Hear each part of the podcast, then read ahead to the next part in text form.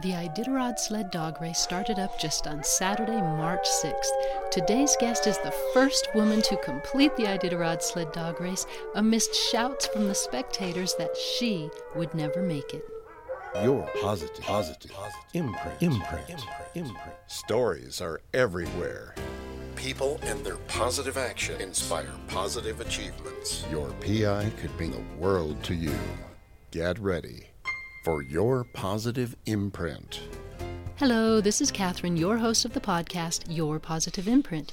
The variety, the birds are squawking here. The variety show featuring people and birds all over the world whose positive achievements inspire positive thought and action. Exceptional people rising to the challenge.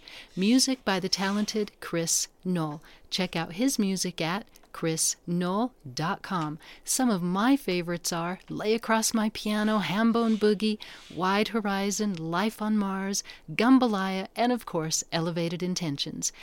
And again, that's C H R I S N O L E. Follow me on Facebook and Instagram, Your Positive Imprint. Connect with me on LinkedIn.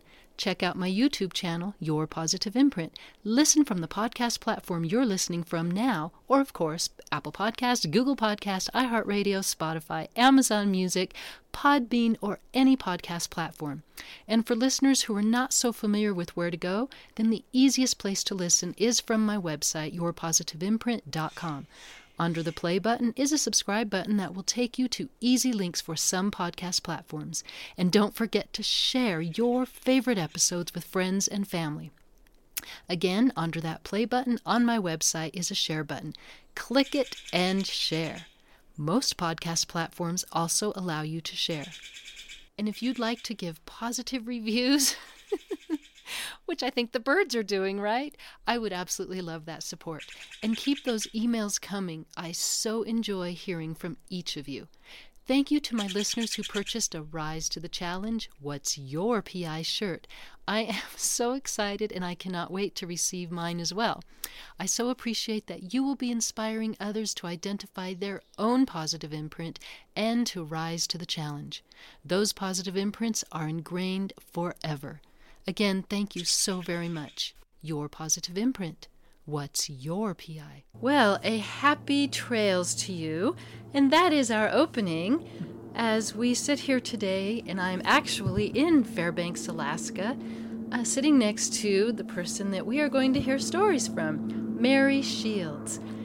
So well, happy trails to you too. and thank you. Mary Shields is the first woman to have ever registered for the Iditarod and finished the Iditarod.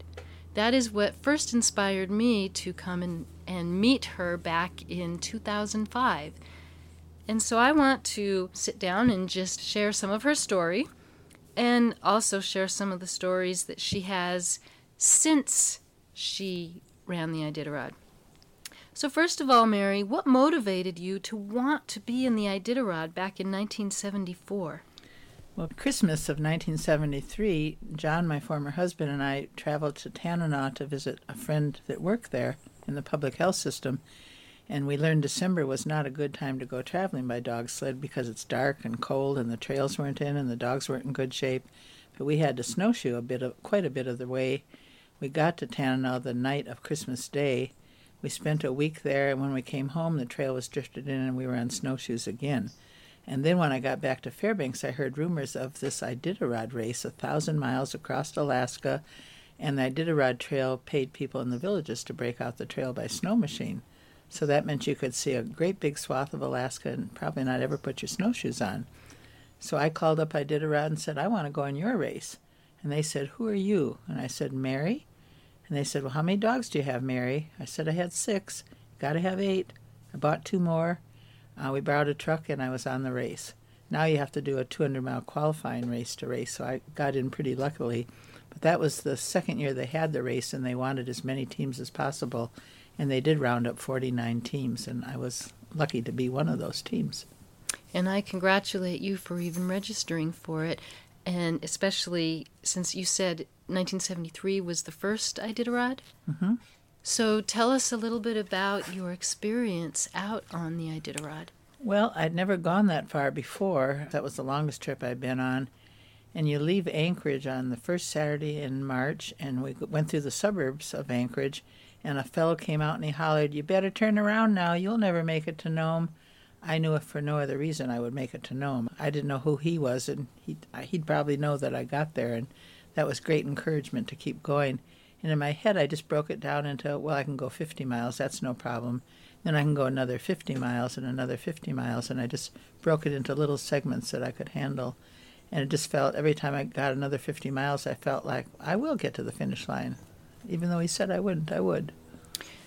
And so Mary Shields has a wonderful tour here in Fairbanks. She invites people to come into her house and listen to tales of her experiences, not just with the Iditarod, but her experiences learning how to live in the rugged parts of Fairbanks, or not just Fairbanks. Where where was it that you were living in the, the first cabin? I lived halfway between Fairbanks and Anchorage along the railroad tracks.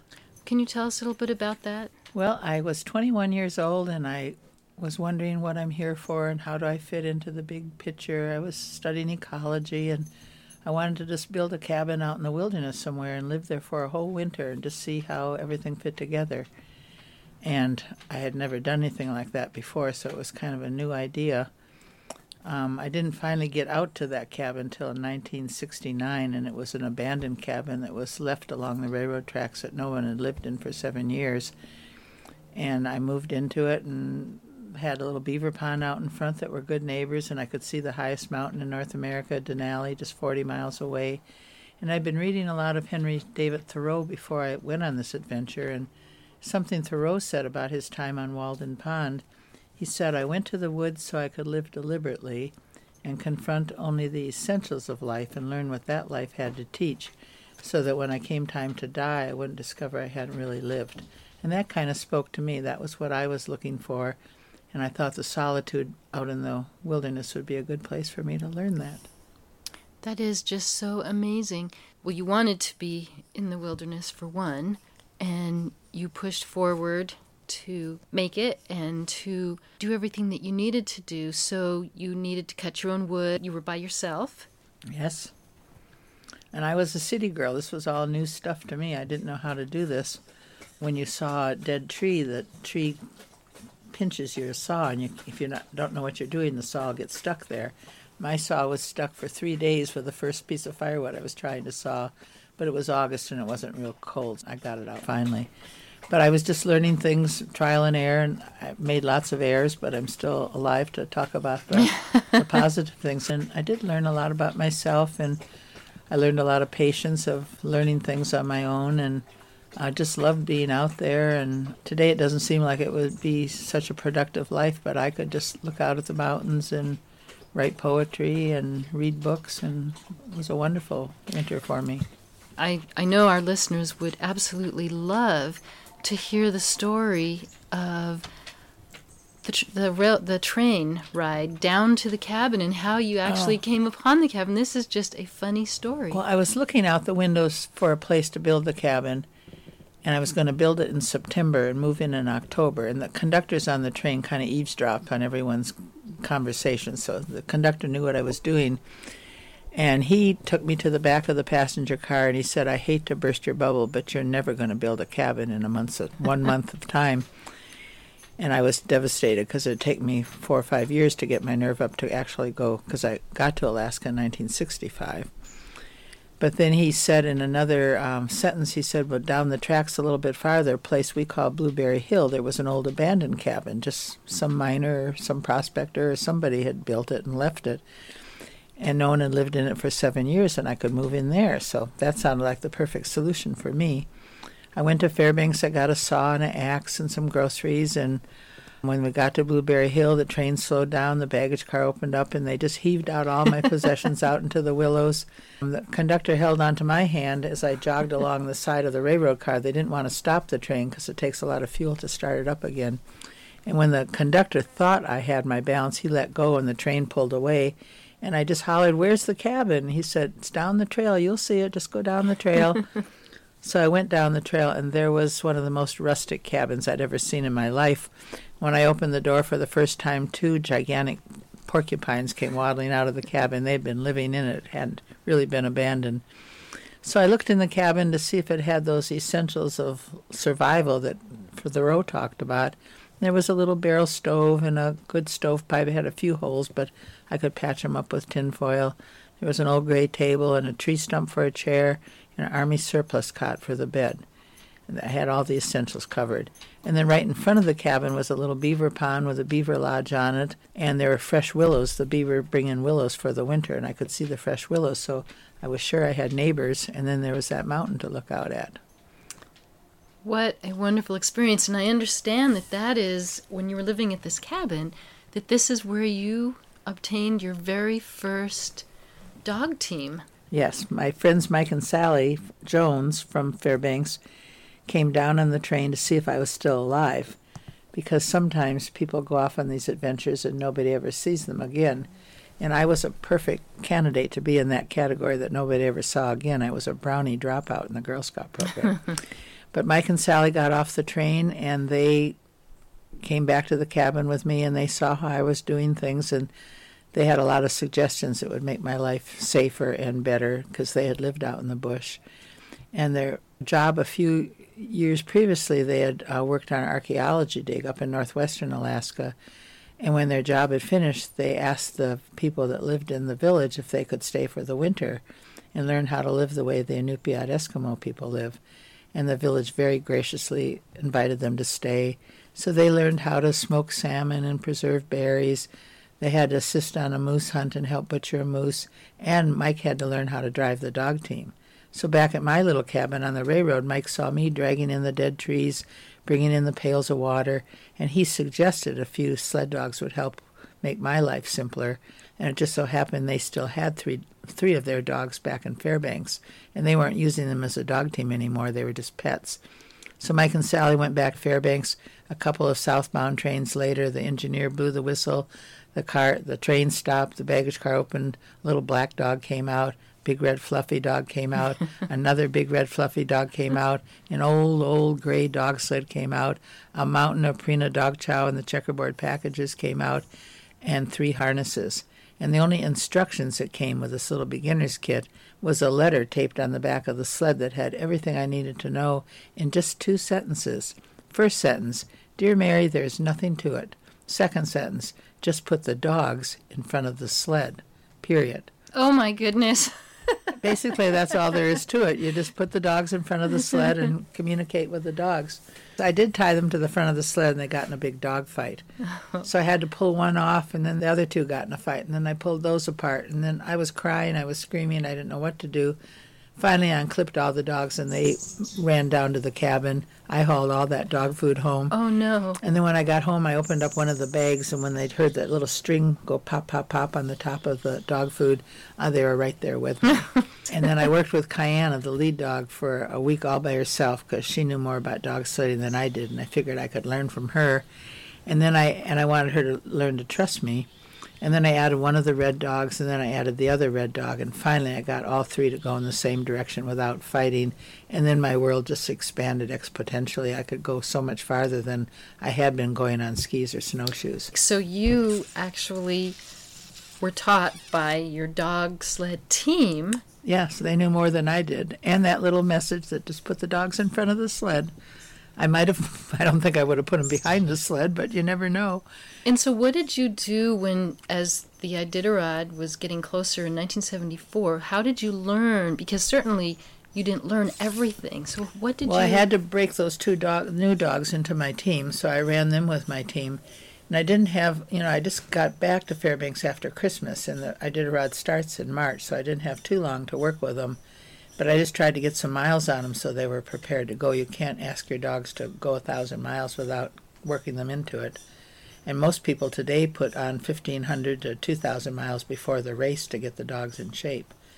So I just ran them around and got them to know each other, know my old dogs, and uh, just listen to my commands and do what I said. And they were they were eager to do, but they the new dogs were not that enthusiastic. One of them, Thunder was his name, I was kind of lazy, and if one dog's not pulling, that makes it harder for all the other dogs in the team because they have to make up for the dog that's not pulling. And so, did you start out with eight dogs? I started with eight dogs. And that Thunder was, was one of the eight. Yeah. Okay. That wa- I think it was Thunder and Lightning were the two new dogs, and that was the smallest team you could start out with. Eight was the minimum you could start with. Most people had the maximum, which was 14 dogs at the time, and I was just looking at it as a camping trip. I wasn't as a racer because I did have such a small team and.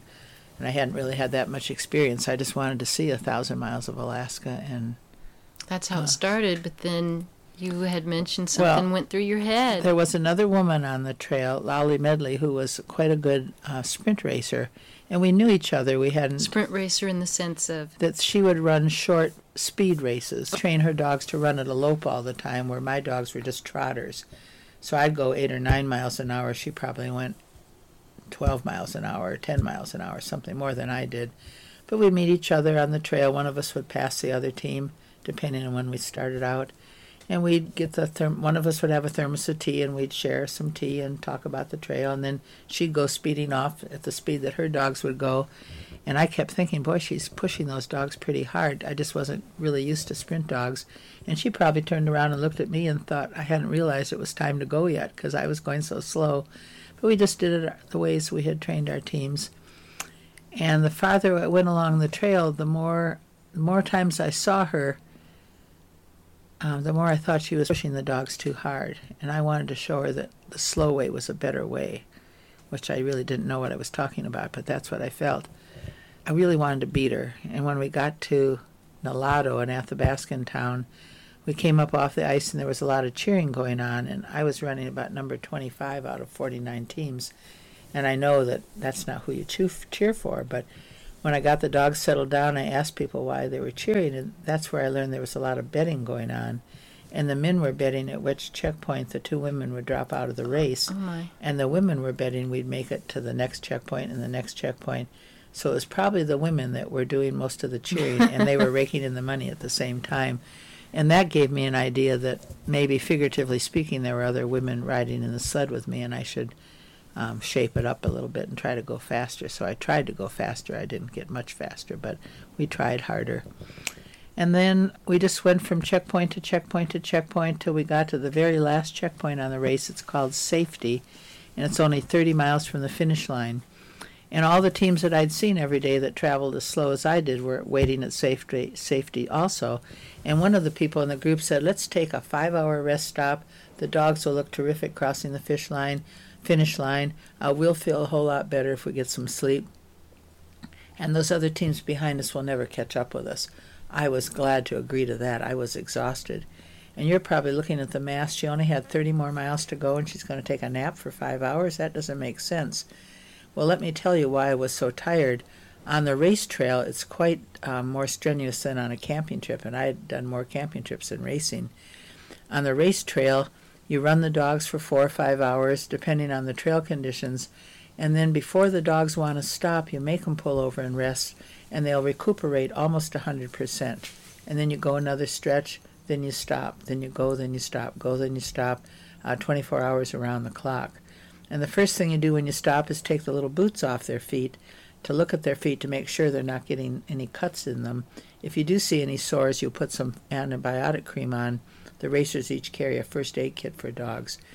And then you might have had a dog that was favoring a shoulder. You massage those muscles so when they go to sleep, they can really relax and they're not nervous and twitching around. And then you want to feed them in the first half an hour. But on a camping trip, you melt the snow around a campfire. It might take two hours to get all the dogs fed. You don't have time like that on a race. You're trying to get to the finish line before everyone else. So the racers on the rest stops will melt snow to put in a. They'll carry the dog food in a cooler. It's not warm anymore, but it's not frozen. They can scoop it out and feed the dogs. The dogs can eat dinner, and then the dog can sleep the next four hours if you're there for five hours. And then the musher I will get a fire going, melt some snow, fill the cooler up with water and dog food and fish and meat. You add a lot of that to the food. Put it in the cooler so when you stop at the next stop, the food's all ready to go. And then while the dogs are resting, you melt the snow, make the food one step ahead of the time. And then you want to eat something yourself, but you don't have time to uh, you don't have time or energy to even make a macaroni and cheese dinner out of a box. You have all your food cooked at home. If you have a big sponsorship, you have your favorite restaurant cook your dinner. Then all you do on the trail is thaw it out uh, and warm it up around the campfire, and then you have a nice, nice warm dinner. Pizza is very popular. You're craving high fat content when you're out in the cold day and night, and pizza's all surface area. It'll thaw out around the campfire very quickly. A friend of mine was sponsored by Taco Bell, and he ate burritos for a thousand miles. And he had an interesting cooking style. He put four or five bur- frozen burritos down inside his parka and just let his body heat thaw them out. And then when he was hungry, he'd fish around till he found a burrito that was above body temperature, pull it out, and eat it as he went down the trail. On one occasion, he had a lost burrito for four days. It had slithered around, and it ended up down in the cuff of his snow pants, oh, quite Oh, thawed no. out. His oh. dog team found it for him, and I'm sure he never Oh. ate another burrito as long as he lived. Well, now, so you mentioned that you started thinking about the fact that other women were in your sled. Yep. So, how do you think, or how, or do you think that you opened up the door for other women to compete in male-dominated sporting events? Yeah, it was 47 men and two women that year. And people have said, just using the dog sled analogy, that I broke trail for other women. Break, breaking trail means you're on snowshoes, packing down the snow. And I accept that, that um, adjective because uh, it just proved that women could do it. And I was not an experienced dog racer. And if I could do it, then the really good racers could come along and do it. And when I got home from the race, uh, the very first person that came over and asked me what it was like was Susan Butcher, who has now won the race four times. And I told her how wonderful it was and what an exciting adventure it was. And then she raced probably 20 times. And then in the late 80s, she started winning and she won three times in a row and then another time a couple of years later. And she had raised hundreds of puppies. She came up with a line of dogs that were unbeatable by other teams. And when she raced, she was focused on that race 150%. She was a really serious racer. And I admire her, and, she'll always be the number one. Uh, well, who knows if she'll always be? There might be some new one, but right now she's the number one female long distance racer and will be for a long time, I think. Wow, that's very awesome. So, Lopez, you mentioned an author. Yeah. I, as you said, I do these tours where I share my life with people that come to visit. And one of the encouragements that told me to do this was a children's book written by Barry Lopez called Crow and Weasel. And in that story, the Plains Indians, when they mature into men, they have to go on a journey and then bring back some new knowledge back to their village. So Crow and Weasel are riding horses and they're heading north and they're following a flicker to lead them. And flicker has a big white spot above their tail, and when they land on a tree, their wings fold over that white spot and it disappears. So a predator following them would chase the white spot, and then when the, the flicker stopped, they wouldn't know where the flicker went. So they were following the flicker also, and they were on horseback, and they had adventures all the way. They got all the way to the Arctic Ocean, where they met some um, some Eskimo people that were in a kayak, and the the Plains Indians riding on horses thought the kayak and the people riding it were all one animal, and the Eskimos thought these two Indians on the horses were one animal, and they were frightened of each other. Someone makes friends to talk, and they make a campfire, and they learn to like each other, and they learn things from each other, and then Crow and Weasel have to return. And they wait a little bit too late to return, and it's snowy, and the rivers are freezing, but not quite strong enough ice to carry them across, and they fall through the ice, and they have some serious challenges on the way home. But they stop at places uh, along the way, and one of the places they stopped just to warm up, I guess, was the uh, the den of Badger, and Badger represents the wisdom, the old smart animal, and Badger tells them that um, now that they've learned something new, it's their responsibility to take that knowledge home and share it with the people in the village. And then he says something beautiful that um, I might not get the quote right, but he said, Sometimes people need a story more than they need a loaf of bread. And that's our job as people to take care of each other. We tell stories. And that's what I try to do in my tour. And I can tell sometimes there's people in my group that do need a story more than a loaf of bread. You can just tell from their eyes. I try to make eye contact with people, and um, I can tell when someone I get a lot of older people that are on their last trip ever, and um, that's pretty significant, or just various things that I know the story is just what they needed, and it's easy for me to tell the story because it's my life, and it's easy to share something you love with people. That is wonderful. And you, your stories you do share, I feel, are a great positive imprint for tomorrow and for the future. There are so many children that come through here as well. And myself, being a teacher, I've bought many of your children's books. And Thank you. the dogs thank you too. and we you and I wrote a lesson plan back We in did. 2005 and and we went through with the students and so there's a lot of inspiring parts to you know you finishing the Iditarod in I, let's see what place did you finish 22 out of 49 teams. okay and it wasn't first but yet you Just- have inspired so many people with your imprint and then you went on to write books you went on to do your alternative energy methods of surviving here in this gorgeous area Well, it's a wonderful place to wake up in the morning. We have a sod roof that insulates the cabin to make it easy to heat because Fairbanks can get some very cold temperatures with climate change. It's not as cold as it used to be, but it's still pretty cold. And if you just build a house for summer, then you're spending all your money or time sawing firewood or buying oil. Uh, so we put a sod roof on, which is an old style of insulated roof that they used to make back in the old days. And it works beautifully today. It's very easy to heat in the winter, and in the summer it traps the cool temperature in because the basement of the house is built in the ground, and it's about 15 degrees cooler down in the basement. And that sod roof, if I don't open the screens, that'll keep the cold, hot air out, and it keeps it cool in the summer and warm in the winter. So, and it's just, it's not easy to make, but it's fun to make. I planted poppies up on top of mine, and it was yellow and orange and white Iceland poppies. Oh, that must be spring. It very was beautiful. Yeah. Yes, and our listeners probably heard the dogs. Well, you have the one dog been walking across the. Chunky Monkey's the loose dog for today, so he's sleeping on the deck here, but he goes exploring and chases the squirrels away, and now he's just taking a little nap. He's a beautiful dog, and now you've had um, an issue with your ankle. Well, it was 2016. I went down to Anchorage to get my ankle pinned because it was really hurting. And when they x-rayed it, there was not enough bone there to put a pin in. And the only thing they could, he, the doctor, surgeon said he would pin it for me, but it wouldn't last. And I asked him if I were your mother, what would you do? And he said he would amputate it below the knee. So that's what I had done. And now I'm learning to walk with a prosthesis in a walker right now. And hopefully I'll be back on the dog sled this winter. I'll just have to go places where I know the trail and where it's not real steep or where I can get in trouble. But if I just, just get out on the sled, I'll be a happy camper. And you're still doing your tours, and you're still doing. I love doing my tours. Oh, and, and you're to- doing an amazing job. So I don't know if we will be able to end with with our howling. I don't know if the dogs will talk back, but we can try it. Happy tails and trails. Yes, happy tails and trails. And Mary, it's so wonderful to sit here after all these years and chat with you.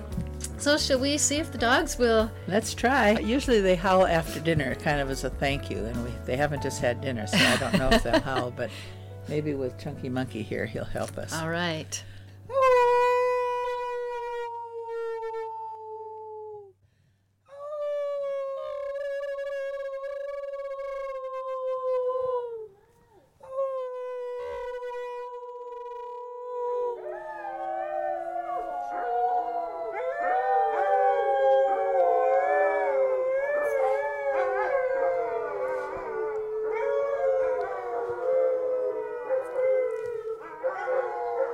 Shields, you're wonderful.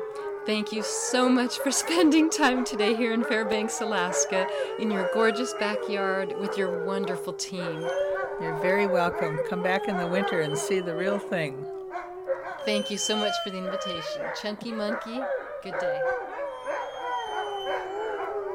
Today's audio podcast features Mary Shields. A video episode is available featuring Iditarod sled dog race trainer Kina Linus Skor of Norway. Exciting photographs.